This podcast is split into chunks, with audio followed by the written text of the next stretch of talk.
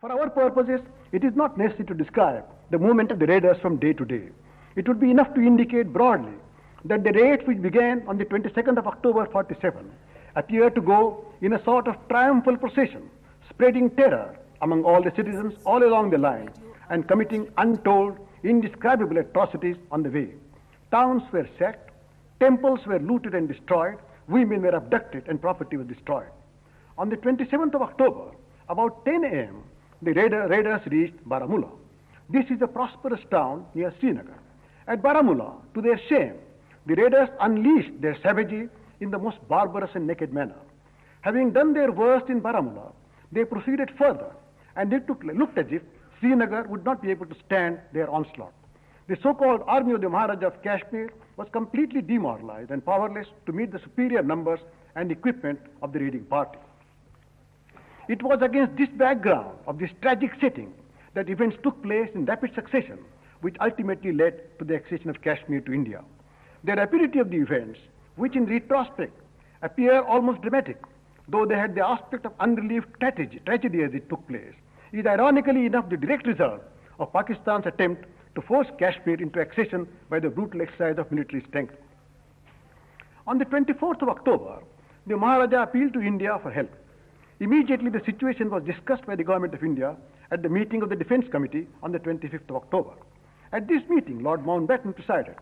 General Lockhart told the meeting that he had received a telegram from the headquarters of the Pakistani army. The telegram said, reports showed that they were already little more than 35 miles from Srinagar. The Defense Committee realized the urgency of the situation. Even so, it adopted a cautious approach. It realized that India would be justified in sending help to Kashmir only if Kashmir acceded to India. And this conclusion was based on the view that the government wisely and correctly took about the constitutional position in the matter. Consistently with this decision, the government decided to send V.P. Menon, Secretary of State Ministry, to Srinagar to make a personal study on the spot about the situation. Meanwhile, the Maharaja and his Prime Minister Mehr Chand Mahajan had decided by the 25th evening to go to India if they got a plane, or else to go to Pakistan for surrender. At that very moment, Menon reached Srinagar. Menon discussed the situation with Maharaja and explained to him the constitutional position. On his return to New Delhi, Menon impressed upon the Defense Committee the supreme necessity of saving Kashmir from the raiders and informed the committee that the Maharaja wanted to accede to India. Then the Defense Committee decided that the government of India should accept the Maharaja's offer of accession and take immediate steps to defend Kashmir. It was thought, and rightly, that as soon as Kashmir acceded to India, it would not only be open to India to defend Kashmir, but it would be its constitutional and political duty to do so. On the 26th of October, the Maharaja communicated to India his decision to accede to India. With the conditions obtaining at present in my state, said the Maharaja, and the great emergency of the situation as it exists, I have no option but to ask for help from the Indian Dominion. Naturally, they cannot send the help asked for by me without my state acceding to the Dominion of India. I have accordingly decided to do so and attach the instrument of accession for acceptance by your government. The other alternative is to leave my state and the people to freebooters. On this basis, no civilized government can exist or be maintained. It is proved that Pakistan instigated and organized the invasion of Kashmir on the 22nd of October 47. The charge of coercion must therefore be squarely placed at the door of Pakistan herself. The Maharaja was apparently pursuing the idea of a separate state, but he was rudely shocked by Pakistan's act of invasion, and so he decided to accede to India. India was justified in intimating to the Maharaja that in the context of contemporary political events following the partition of India, she had to watch her steps very carefully, and she would not be justified in sending her army unless the Maharaja made Kashmir a part of India. Having received this communication from the Maharaja, Lord Mountbatten wrote back to him on the 27th of October. In the special circumstances mentioned by Your Highness, said Lord Mountbatten, my government have decided to accept the accession of Kashmir state to the Dominion of India. He, however, took the precaution of adding, in consistence with their policy, that in the case of any state where the issue of accession has been the subject of dispute, the question of accession should be decided in accordance with the wishes of the people of the state. It is my government's wish that as soon as law and order have been restored in Kashmir and its soil cleared of the invader, the question of the state's accession should be settled by reference to the people. That is how Kashmir became a part of India on the 27th of October 47. It is illuminating to hear the account of the meeting which the Prime Minister of Kashmir, Mahajan, had with Nehru on this occasion. Mahajan had arrived in Delhi to appraise Nehru and his government of the true situation in Kashmir and about the anxiety of the Maharaja of Kashmir to accede to India. In order to impress upon Nehru the seriousness and the urgency of the situation, Mahajan told Nehru that he had orders to go to Pakistan in case immediate military aid was not given and that upset Nehru and put him in an angry mood. Mahajan, go away, he said, and Mahajan also got up and was about to leave the room when Sardar Patel detained him by saying in his ear, Of course, Mahajan, you are not going to Pakistan.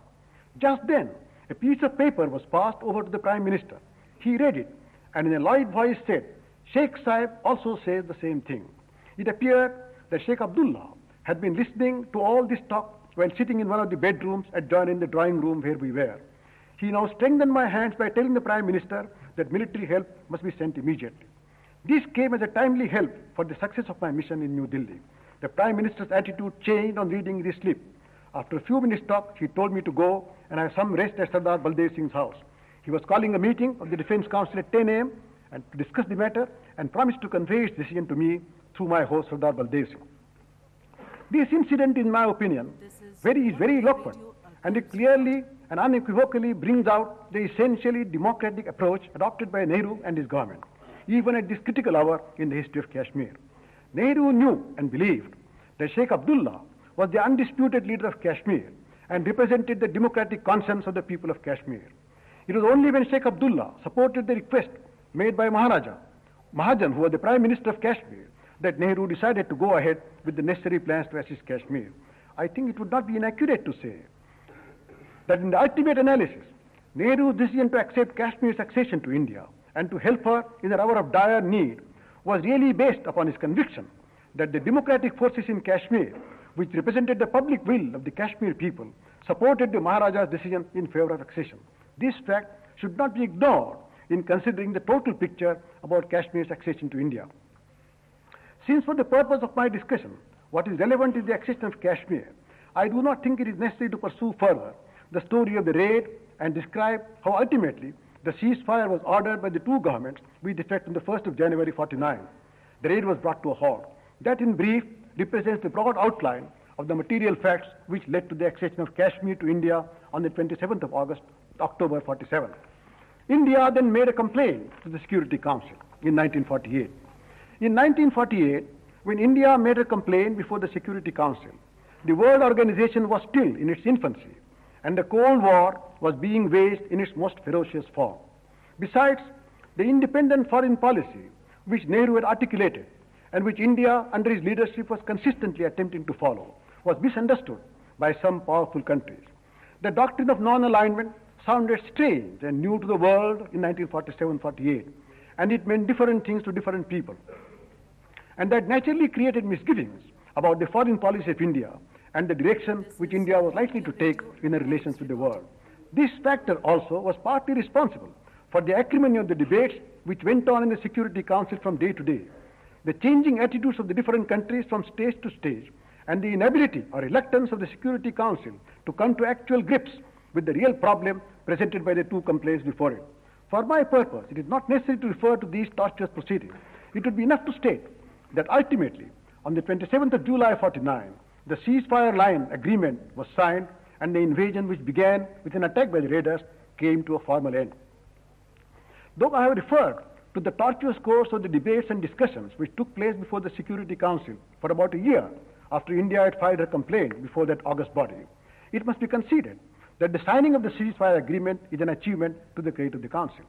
As a result of this agreement, the United Nations organization had, in fact, been able to impose upon India and Pakistan the clear duty not to violate the ceasefire line and thereby disturb the peace in the region. Lord Birdwood seems to feel that the ceasefire was not so much an achievement of the Commission as of the British initiative in the matter. Says he, in fact, it was British initiative which should receive the honors. And again, the worthy envoys from Lake Success were comparatively inactive passengers so far as any influence at this stage on events in Kashmir was concerned. In support of this view, Lord Birdwood has referred to the part played by General Bucher in persuading Nehru to agree to a ceasefire or be prepared in the alternative to carry the war into Pakistan. Nehru gave assent to General Bucher's proposal to accept the ceasefire. Thereupon, General Bucher wired General Gracey of Pakistan, and that, according to Lord Birdwood, played an important role in the signing of the ceasefire agreement. It may, however, be relevant to point out that in point of fact, Pakistan was persuaded to accept the ceasefire at this time because the military situation was threatening to go against Pakistan's interest. As always happens, the aggressor has an initial advantage because the country attacked is unsuspecting and is not prepared to meet the onslaught. That happened in the case of the infiltration by the raiders, and but for the timely help lifted by air to Kashmir, even Srinagar would have been in a serious danger. Later, the spring offensive led by the Indian Army, however, registered considerable advance into the valley, and but for the fact that the government of India did not intend to carry the war into the territory occupied by Pakistan, perhaps at the time of the ceasefire, the ceasefire line would have extended very much into the Azad territory. Pakistan's military leaders were fully conscious that the psychological equipment of the tribesmen made them completely unsuitable for a long drawn out war, and that substantially explains how and why Pakistan was prepared to sign the agreement. In Brecher's view, the consideration which undoubtedly influenced Pakistan's decision was the marked improvement in India's military position. It can therefore be legitimately claimed by India that she signed the ceasefire agreement in the genuine belief that it would lead to peace between the countries, and she refused to take further military action, though the military position at the relevant time was such that very much in favor of mounting an attack in the Kashmir area illegally occupied by Pakistani raiders. In considering the totality of circumstances leading to Kashmir, this fact cannot be ignored. Before leaving this topic, however, I think it is necessary to dwell on the effect of the three resolutions which bind the parties and to determine their obvious consequence and implications. I have already referred that the statement made by Pakistan in the reply to India's complaint was presented in two forms. Document 2 contained a countercharge against India, and document 3 contained a total denial of the allegations made by India about Pakistan's complicity in the invasion of Kashmir. It is hardly necessary to say that no effort has been made by Pakistan at any stage of the proceedings before the Security Council to justify its wild charge of genocide against India. In truth, facts which are now known by all the world clearly show that the charge of genocide was merely a counterblast to India's complaint, and it was intended solely to divert the attention of the Security Council and the world at large from Pakistan's own act of gross violation of international laws and conventions. In regard to the assertion of Pakistan that she had nothing to do with the raid of tribesmen, I have already indicated how it must be taken to be fully established that Pakistan had instigated the entry of the raiders into Kashmir, had guided their activities, had supplied them with arms and ammunition, had directed their operations, and that in fact the armed personnel of Pakistan had joined in the attack. It is true that in the development of international law, we have yet not reached a stage when a nation deems it to be its obligation to present its case before an international forum like the Security Council in an honest and true manner. It is everyone's hope that in course of time, new, when the human race develops and adopts a code of new international ethics and international law, every nation will feel in honor bound to take its dispute with another state before an international forum and state its case fairly, honestly, and in sensible and decent words. But the blatantly dishonest pleas taken by Pakistan before the Security Council clearly show that Pakistan believed that if she made wild allegations against India in abusive language, that would divert the attention of the Security Council from the only point which it had to decide on India's complaint. And unfortunately, Pakistan's object substantially succeeded for some time at any rate. We must never forget this aspect of the matter. Another point which has to be borne in mind is the nature of the clarification which India officially and formally secured before she joined in executing the ceasefire agreement. It is in the light of these assurances that the resolutions passed by the Security Council, which are binding on both the countries, need to be examined. Let me begin with the first resolution, which was passed on the 17th of January 48.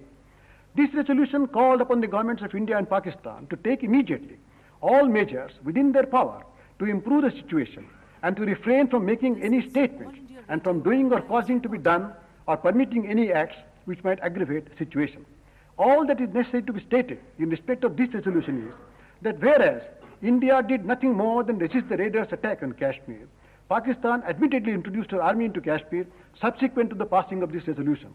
It is this infamous act which has received polite but firm condemnation from the UNCIP itself. The second resolution, which was passed on the 13th of August 48, consists of three parts. Part 2, which relates to the truce agreement, is important for our purpose. Clause A1 of Part 2 expressly states that the presence of Pakistani troops in Kashmir constituted a material change in the situation since it was represented by Pakistan before the Security Council. And so it records the fact that the government of Pakistan agreed to withdraw its troops from that state. That is term number one to which Pakistan agreed. Clause A2 provides that Pakistan should use its best endeavor to secure the withdrawal from Kashmir of tribesmen and Pakistani nationals not normally resident therein who had entered the state. That is condition number two. Clause A3 provides that the territory evacuated by the Pakistani troops will be administered by the local authorities under the supervision of the Commission. That is condition number three. It is plain that none of these conditions had been complied with by Pakistan. The scheme of the resolution is clear and unambiguous. The first step in bringing about the truce between the two countries was that Pakistan had to withdraw her troops, had to assist and bring about the withdrawal of the, of the invading tribesmen, and to leave the administration of the area occupied by the invaders in the charge with the local authorities under the surveillance of the Commission. It was only when these preliminary steps had been taken effectively that Clause B was to come into operation. Clause B specifically says so. It provides that when the Commission shall have notified the Government of India that the tribesmen and Pakistani nationals referred to in Clause A2 have withdrawn, thereby terminating the situation against which India had complained to the Council. And further, that the Pakistani forces were being withdrawn from the territory of Kashmir, occupied by them. As a result of the invasion, the Government of India had to begin to withdraw the bulk of its forces from that state in stages to be agreed upon with the Commission.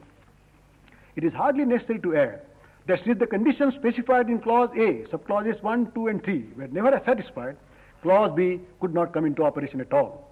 Part 3 refers to the proceedings which had to be undertaken to determine the will of the people. But Part 3 clearly would come into play only after Parts 1 and 2 had been complied with.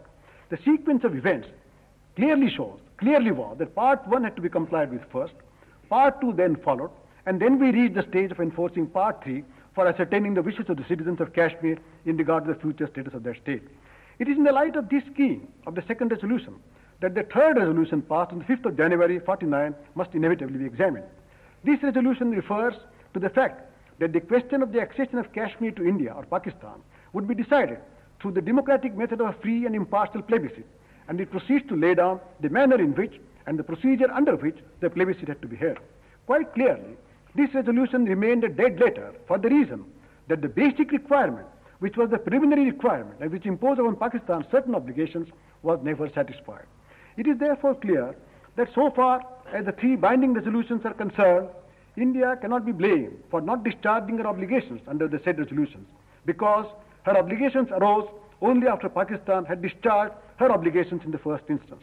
When I consider the question of plebiscite, the relevance and materiality of this important aspect would be plain. It is hardly necessary to emphasize that the fact that if no plebiscite could be held soon after the said resolution was passed, it is essentially because Pakistan refused to carry out its obligations under Part 2, Clause A of the resolution passed on the 13th of August 48. That is the crux of the matter, which the August Security Council, acting under political pulls and pressures exercised by powerful nations of the world, has consistently tended to ignore. Though India and Pakistan signed the ceasefire agreement in 49, the relations between the two countries continued to be bitter, and the debate about Kashmir was being held from time to time before the Security Council in the same acrimonious manner as before. Several attempts were made by the Security Council to see if the said relations could be normalized and an atmosphere of friendship and cordiality established between them. Sometimes it seemed as if the two countries were coming together. Some of the outstanding problems, such as the sharing of the waters of the Punjab rivers, were, under the guidance of the World Organization, satisfactorily resolved by agreement between them. But Pakistan continued to harp on Kashmir, its liberation, and the need of plebiscite all the time. Passions were aroused in Pakistan to a high pitch, and the emotions of the community in Pakistan became very much involved in the issue. This, this involvement on the part of both the government and, and the Pakistan community, expressed in unrestrained, virulent, abusive language by the press and the radio, posed a danger and though the danger appeared to be more grave sometimes, and on other occasions became less assertive, Pakistan always continued to distrust India and consistently fed the fire of hatred against her. It appears that on the evening of August 4, 1965, a young Gujar, Muhammad Din, was grazing his cattle in a meadow in Daraksi, above Gulmarg, east of the Uri Punch. He was then met by two raiders dressed in green salwar uniforms and carrying arms. They took him into their camp in a nearby wood where their leader solicited his assistance as a guide and informant. He was offered 400 rupees and asked to report back as soon as he had obtained the desired information about the location of grain stores and transport depots and had procured certain supplies and transport. It is remarkable that Muhammad Din reacted sharply against this overture. He regarded the intruders as outsiders and immediately proceeded to a police station in Tangmarg and reported the incident to the police authorities. A similar incident took place about 50 miles further south in the forest near Gulati. At this place, another villager was similarly accosted by some of the intruders, and this reaction was the same. That illustrates how the infiltration came to the notice of unsuspecting Muslim citizens of Kashmir, and the same was reported to the police authorities, and that led to the preventive action on the part of Kashmir. Lal Bahadur Shastri gave expression to the national sentiments of India when he observed that the conflict which began with the discovery of the infiltration on the 4th of August was not of the seeking of India. It was started, he said, by Pakistan when thousands of armed infiltrators invaded our state of Jammu and Kashmir commencing on the 5th of August 65 with the object of destroying or capturing vital positions such as airports, police stations and bridges and ultimately seizing power forcibly from the state government. On this occasion, India retaliated with strength and when it discovered that the defense of Kashmir would not be effective and the second front was opened, India did not hesitate to move her armies into the West Punjab. This step naturally turned Pakistan aggression on Kashmir into an undeclared war between India and Pakistan. Ultimately, this war came to an end on the 10th of January 66 when the Tashkent Agreement was signed by President Ayub Khan and Prime Minister Lal Bahadur Shastri.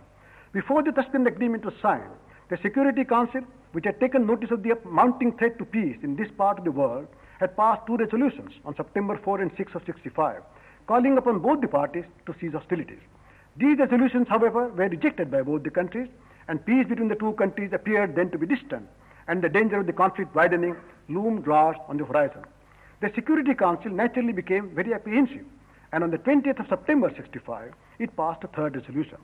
This resolution specifically fixed the deadline for the ceasefire at 12.30 hours Wednesday, 22nd of September 65, and called upon both the governments to withdraw their military forces to the positions which they held before the current outbreak of fighting which started on August 5.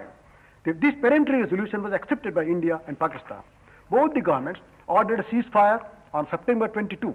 The ceasefire came into force on September 23. In accepting this resolution, India made it clear that the other matters mentioned in the Security Council resolution required consideration subsequently. It was at that stage that the Soviet Union offered to mediate between India and Pakistan, and the Soviet mediation succeeded and that led to the Tashkent Agreement of the 10th of January 66. That is how the second act of aggression committed by Pakistan came to an end. Indeed, Tashkent Agreement breathed the new spirit of cooperation between the two nations, and the Prime Minister of India and the President of Pakistan declared by the said agreement their firm resolve to restore normal and peaceful relations between their countries and to promote understanding and friendly relations between their peoples. They consider the attainment of these objectives of vital importance for the welfare of the 600 million people of India and Pakistan. Before I part from the topic of the second aggression by Pakistan, I would like to mention very briefly the impact of this aggression on the minds of the peoples of India, both India and Pakistan. As I have just indicated, the Pakistan government seemed fondly to have believed that its aggression would receive spontaneous response from the Muslim population of Kashmir, and the people of Pakistan were fed on the belief that the aggression would succeed in a short time and Kashmir would virtually be annexed to Pakistan. This idea in the mind of Pakistan was presumably the result of events that marked the Chinese aggression in the Himalayas in 1962. It must be regretfully conceded that the Indian army made a poor show on that occasion. And though it would be unreasonable and irrational to blame the Indian army for its inability to resist the Chinese aggression, because the blame really lay with the policymakers who had not prepared the army in due time to meet such an onslaught, the military authorities in Pakistan began to feel that the Indian army was demoralized and would be unable to resist their onslaught in Kashmir. It was this kind of wishful thinking which pervaded official and unofficial quarters in Pakistan that was responsible for inspiring the aggression, and the same was completely shattered as a result of the incidents that followed. On the other hand, as soon as Pakistan's aggression in Kashmir was known to India, it had an electrifying effect on the minds of the people at large. All differences of opinion were forgotten. All disputes pending between different political parties were hushed and the country rose like one man to resist the aggression. Differences of religion, differences of caste, community, and language were completely obliterated and the whole of India presented the unique sight of a nation determined to defend Kashmir, which was a part of India. The hour of India's trial, in effect, proved to be the hour of its glory.